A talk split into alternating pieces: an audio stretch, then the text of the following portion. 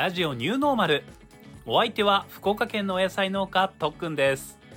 この番組は私とっくんが農業をはじめ様々なテーマについてお話をさせていただく番組となっております。さあ49回目の配信です。よろしくお願いいたします。欲回です。ぼ僕は欲深い人間です。はい。宝くじを買いました。今私は10億あるかもしれない特訓です。はい。一粒万倍日と大安が重なる日にこれまで8億円が出たよっていう売り場で並んで買ってきました。はい。めちゃくちゃ多くの人が並んでました。当たったらうんトラクターを買います。あとは軽トラとギターが欲しいです。って言ってもね本当は何買うって言ってもそんなに欲しいものあアップルウォッチを買います絶対に。はい。なんかすんごい頑丈なやつがあるらしいんでそれを買いたいと思います。はい。ということで今回も始めてまいりましょう。ラジオニューノーマル第49回スタートです。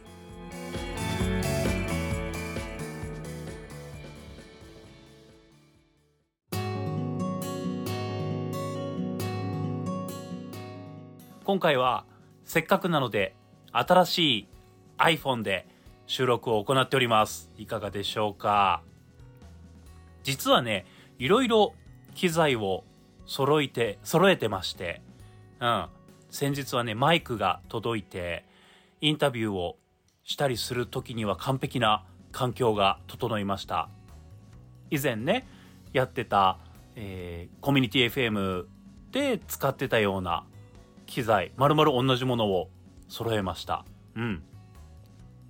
今回それよりいい音で撮れてたらどうしようというふうに思いますが嬉しいけどちょっぴり悲しいというね。でもその可能性も大いにあるんじゃないかなと思いますがどうでしょう？皆さん。いい感じに聞こえてますか？うん。あ思い出した。宝くじがねもし当たったら部屋を作りたいです。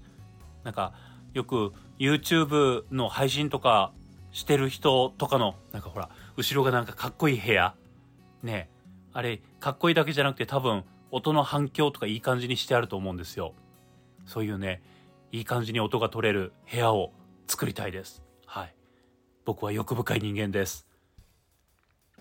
んで話は変わるっちゃけどあのみんなキャッシュレス決済って何か使ってますか？うん。私は電車に乗る時に nimoca っていうカードを使ってます。スイカみたいなやつです。はい。スイカの福岡版だと思ってもらえばあいいかと思います。もう相互利用ができるようになってるんで東京とかでも何不自由なく使うことができました。こういう交通系 IC っていうやつね。うん。それとバーコード決済。これまではずっとあの PayPay を使ってました。やっぱりね最初の頃ってああいうやつシェアの取り合いをするじゃないですか。だからキャッシュバックがすごく大きかったんですが覚えてらっしゃるでしょうか皆さん。自分はね5年くらい前にエアコンを家にね取り付けることがあったんですがその時の支払いを PayPay でやったんですよ。そしたら2万円近くキャッシュバックがあったんじゃなかったかな。うん。でねあの時はその頃は良かったの。それからの何ですか？あの釣った魚に餌をやらない系ってやつですか？もうどんどんキャッシュバックのパーセンテージもね低くなっていってもうほんとビビたるもんになりましたよ。でもねもう使うことに慣れてしまっていても習慣化されていて使ってきましたよ。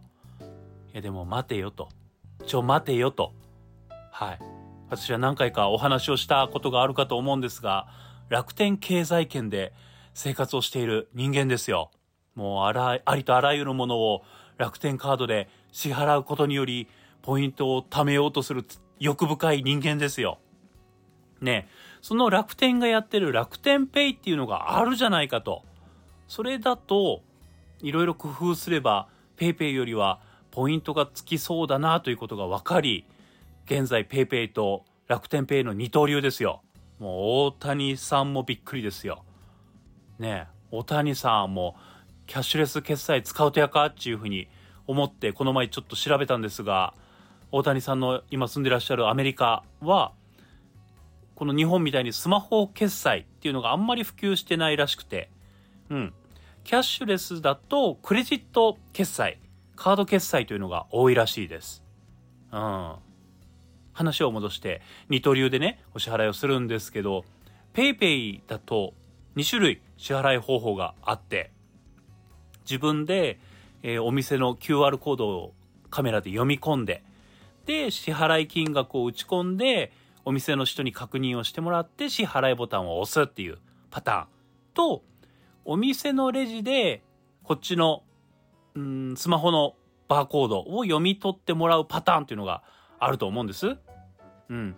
どっちもね、困ったことがあって、支払い金額をこっちで打ち込んで支払うパターンの時ね、800円なら800っていうふうに打って、お店の人に見せるようにすると画面がぐるんとね反転してお店の人が見やすくなるんですよね。この時だとまだ決済が行われてなくて、もし金額が間違ってた場合とかはお店の人がちょっと金額違いますよって言ってもらってそして戻って変更をしてもう一度ねその確認画面まで進むことができるんですよだから間違ってた場合とかがあるんで大事な確認なんですよねでもねもう人によっては店員さんによってはあのは？もうさっさと払う、支払うボタンを押してもらえませんみたいな態度をされることがあるんですよ。いやいや、確認がちゃんとできるように見せてるんですやんと。確認してもらって、はい、OK ですと、支払いお願いしますって言ってもらってから分かりました、ポチッと支払い押しますやんって思うけど、なんかなかなかね、そのあたりの、うん、心のね、やりとりっていうのがなかなかうまくいかないんですよね。一方、バーコード決済。ピッとね、読み取ってもらうだけなんで、ものすごく便利。便利なんですけど、こっちもちょっと悩むところがあって、いつまでレジにいたらいいだろう問題っていうのがありまして、ピッと読み取ってもらった後に、何か不具合が起こったってことは僕はないんです。けれども、うん、ペイペイだったらちゃちゃんと決済されたら、ピコンペイペイっていう風にね、喋るんですよ。これが、スマホの通信状態とかにもよると思うんですけど、ちょっとラグがあったりする時があるんです。何秒か2秒3秒ぐらいね。してからようやく動いてペイペイって言ったりするんですけど、これどうしたもんかと。うん。僕はちゃんとペイペイって言うまで待ってます。ちゃんとお支払い、うん、しましたよ。する意思もちろんありますよという意味で。でもね、なんか、うん、いつまでそのレジ前にちゃんとね、いたらいいのか。あもしかしたらそのペイペイっていうまで待ってる僕をなんだこいつって思われてるんじゃないかとちょっと思ったりもするっていうねいつも難しいなと思うんですがどなたかレジ今ねそうやってキャッシュレス決済とかのレジやってるよっていう方がいらっしゃいましたら教えていただきたいと思います。うんとまあこんな私ではございますが先週お話しいたしました通り高校生軽音楽部の高校生に向けてのバンドセミナーの講師をさせていただきました3曲の課題曲をバンドでやるのと生徒さんからリクエストのあった1曲を個人レッスンするために、うん、ギターで弾き語りですね。こういうのをやってきました。結果から言いますと結構いい感じに歌うことができました。バンドでねやるんですけどボーカル自分とギターの方ドラムの方ベースの方そしてキーボードの方ねいらっしゃって245人で演奏するんですがその日の午前中にちょっと集まって23回通しで合わせるだけ。あとはねもうみんなそれぞれやってきてねっていう状態なんですがやっぱり大人になるとそういうことができますね。なんかね高校の時は何回も何回も合わせないとうまくいきませんでしたが今はねそういうふうにそれぞれ練習してきたものがパッとできるようになります。うん、今回ね結構いい感じに歌うことができてほっとしてるんですがこれまでは発声とかについて、えー、以前セミナーでやってました。なので今回はギターで弾き語りしながらうんそのレッスンをしていこうというふうに思いまして、え、弾き語りしながら曲を細かく分析しながらここはこういうふうに歌っていこうかみたいな感じでねえアドバイスをやってきました。音程とかリズムを取るっていうのはすでにできている子たちだったのであとは表現力ですね。ここはちょっと何て言うかなこの歌詞の感じからしてギュッとちっちゃく歌ってここからちょっと大きくなりますよみたいなね。そんな強弱だったり表現の仕方っていうのをねちょっと教えたり一緒に考えたりしてきました。学校でね友達の前でも感情を込めて歌うっていうのはまだ恥ずかしい年頃っていうものなのかなと思うんですがそれを超えたところにね表現の面白さがあるというふうに思っています。うん一人の生徒さんは今月末に開催される軽音楽部のコンテストにオリジナルの曲で出演するという子だったのでその曲を一緒に聴きながらこういう表現をしたらどうかなっていうふうに話していると素直に聞いてくれてメモを取りながらね聞いてくれてました。少しでも力になれたらなというふうに思っております。うん。毎回ねセミナーの後はあれでよかったかなというふうに不安になることが多かったんですが今回は結構実りあるセミナーができたんじゃないかと実感しております。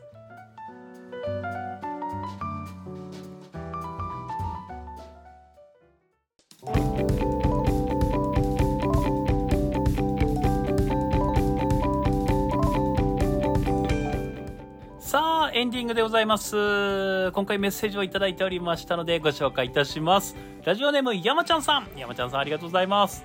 とっくんおはようございます。おはようございます。寒かねーって。なんでこれ寒かっちゃがね。急にえらい寒なったもん。ねえ。今年は暖冬だと言われていますが、やはり冬やった。本当ですよ。私は山の方に職場があり、明日の雪が心配です。ねえ。わかる。今ね、この収録自体は12月の20日水曜日に行っております。配信は21日木曜日に行う行うんですが配信をするんですがね山ちゃんさん21日がねえらい雪が降るかもってこっちのね福岡でも雪が降るかもっていうふうに言われております。はい雪心配です。積雪になると職場から送迎車を出してもらえますが駅まで40分歩きます。あ駅まで送迎が来るってことなのかな。えー、40分歩くの大変ですね。うん。今月の初めに風邪をひいて治るのに2週間かかりました。今は元気復活しました。とねえ山ちゃんさん SNS でねそういう風に発信されてたの。ね投稿されてたの見て心配しておりました。よかった復活されたとのことで。よかったです。この後はクリスマスも正月もなく働きます。働けることに感謝。ねえ。ねえ山ちゃんさん。医療関係でねお仕事とのことで本当クリスマスもね正月もない。大変かと思いますがそういったことをね働けることに感謝とおっしゃってます。私の記憶が正しければ以前しいたけ占いでは特訓ヤギ座というふうに言っていたと記憶しています。その通りでございます。間違いですか？いやおっしゃってる通りです。ヤギ座でしたらこれからハッピーバースデーですね。そうなんですよ。私ね1月生まれなので。ねえヤギ座の A 型でございますよ。もうそろそろしいたけ占いもね、えー、2024年上半期が公開されるとのことなのでそれも楽しみにしております。またね公開されたら私のヤギ座ちょっとね、えー、ここで一緒に皆さんと一緒に、え見ていきたいと思います。では今日も寒いですが頑張りましょうということでいただきました。ありがとうございます。山茶さんもねえらい寒なるけ気をつけとってくださいね。ねメッセージありがとうございます。さあ一つお知らせをさせていただきます。今週末23日土曜日そして翌24日日曜日福岡県八女市にありますカフェバーフリースペースクマノスこのクマノスさんにて開催されるイベントに参加いたします。イベントの名前は、クマノスでのクリスマスのイベント？クマスマスマーケット。はい、クマスマスマーケットでございます。みんな言えますか？クマスマスマーケット。はい。はい、噛んだ、噛んだ、多分みんな噛んだ。クマスマスマーケットです。この日だけのスペシャルなお野菜セットの販売を行います。えー、私の育てたじゃがいも、ね、長崎黄金という品種でございます。それと八女の農家さんが育てられたサラダ株桃之助っていうねもうこの桃之助は一回食べてもらいたい。びっくりしますよ。桃じゃねって思います。本当に。ねえまた気温も下がってきた頃なのでいい感じに甘みも乗ってるんじゃないかと思います。そして、えー、八女の農家さんが育てられたミニトマトね。そしてそれに加えてドレッシングセロリみかんミニトマトレモン。それぞれこの4種類えドレッシングがありましてこの4種類の中から1つをお選びいただくんですがこの4種類がセットになった。お野菜セット販売いたします。これがね数量限定での販売となっておりますのでぜひご予約をお願いいたします。SNS などで私にご連絡をいただければご予約完了とさせていただきますのでぜひぜひご予約していただければと思います。遠方の方だとねなんとか送ることもできなくはないかなとは思いますがあこれ絶対欲しいわって送ってくれるなら欲しいわって言っていただければご相談いただければと思います。このクマスマスマーケットではこのお野菜セットの販売の他にも常用豚っていうね八女市に常用町という上に上下上下のね上に太陽の陽と書いて常陽っていう地区があってそこで育てて育てられている豚さん常用豚というね豚がありましてこの豚さんのバーベキューだったり野菜ローストお野菜をね焼いたやつが販売されます。このねお野菜セットを買っていただいた方はこの野菜ローストが格安でお召し上がりいただけるという特典もございます。これに加えて私も焼き芋も販売させていただきます。大分の農家さんから分けていただいた紅はるかをねじっくり焼いて焼き芋にいたします。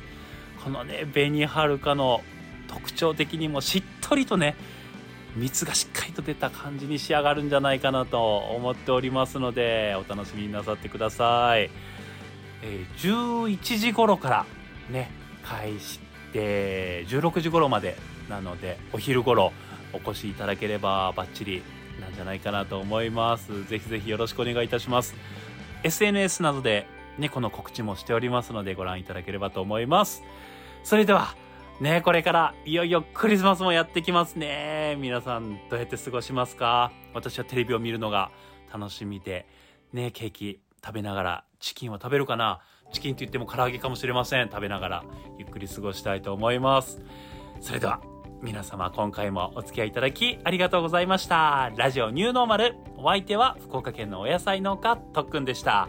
これから週末そしてクリスマス皆さんに何かいいことがありますように See you next week! Have a nice weekend and Merry Christmas!